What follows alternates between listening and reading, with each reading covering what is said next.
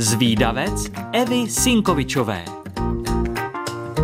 Ahoj holky a kluci, máme tu další díl zvídavce. Tak jakou zajímavost se dozvíme dnes? Tetřev hlušec je mohutný pták, velikostně připomínající krocana. Jde o největšího zástupce tetřevů. Zajímavé jsou červené zduřeniny nad očima samce i samice, kterým se říká poušky. Samec je jinak o poznání větší a i výrazněji zbarvený než samice. Opeřené mají tetřevy i nohy až po prsty. Typický je pro ně taky silný, krátký a mírně zahnutý zobák. Jde o plachého ptáka, který i přes svou zavalitou postavu dobře létá. Většinou se ale zdržuje na odlehlých místech a je opravdu těžké ho spatřit. Obývá starší jehličnaté a smíšené lesy. Můžete ho potkat v nejrůznějších nadmořských výškách až do 2000 metrů nad mořem.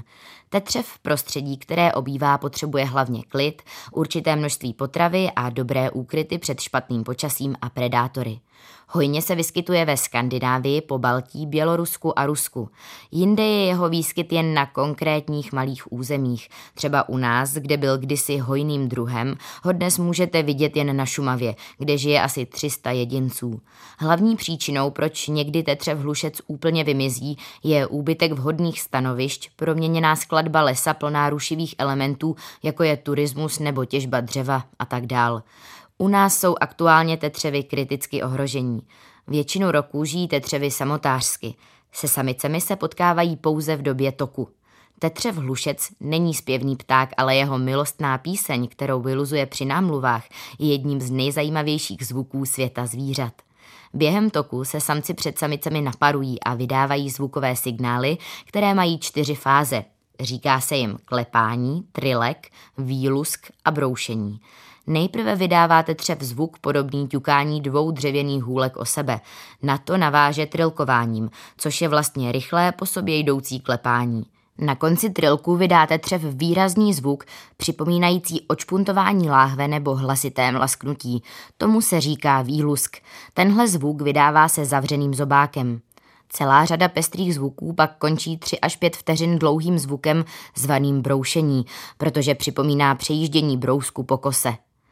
Při broušení máte třev nataženou hlavu, našponovaný krk a široce otevřený zobák a právě díky tomuto okamžiku během toku si tetřev vysloužil druhové jméno hlušec. Během broušení je totiž na malý okamžik opravdu v podstatě hluchý. Překrví se mu totiž výstelka zvukovodu a při otevření zobáku násadec spodní čelisti zvukovod úplně uzavře. Je to tetřevova ochrana před nízkofrekvenčními zvuky, které při broušení vydává a které se šíří prostorem opravdu celkem daleko. V této kratičké chvíli je tedy opravdu skoro hluchý a je to jeden z mála okamžiků, kdy se k němu v minulosti mohl přiblížit lovec, dnes spíše fotograf, pták totiž nevnímá nic a nikoho. Tetřev zvládá v pohodě i zimu a sníh, je na ně dokonale přizpůsoben, opeřené má dokonce i nosní dírky – v zimě jí hlavně jehličí a pupeny jehličnanů. V teplejších měsících pak bobule a borůvčí, ale někdy taky hmyz a bezobratlé.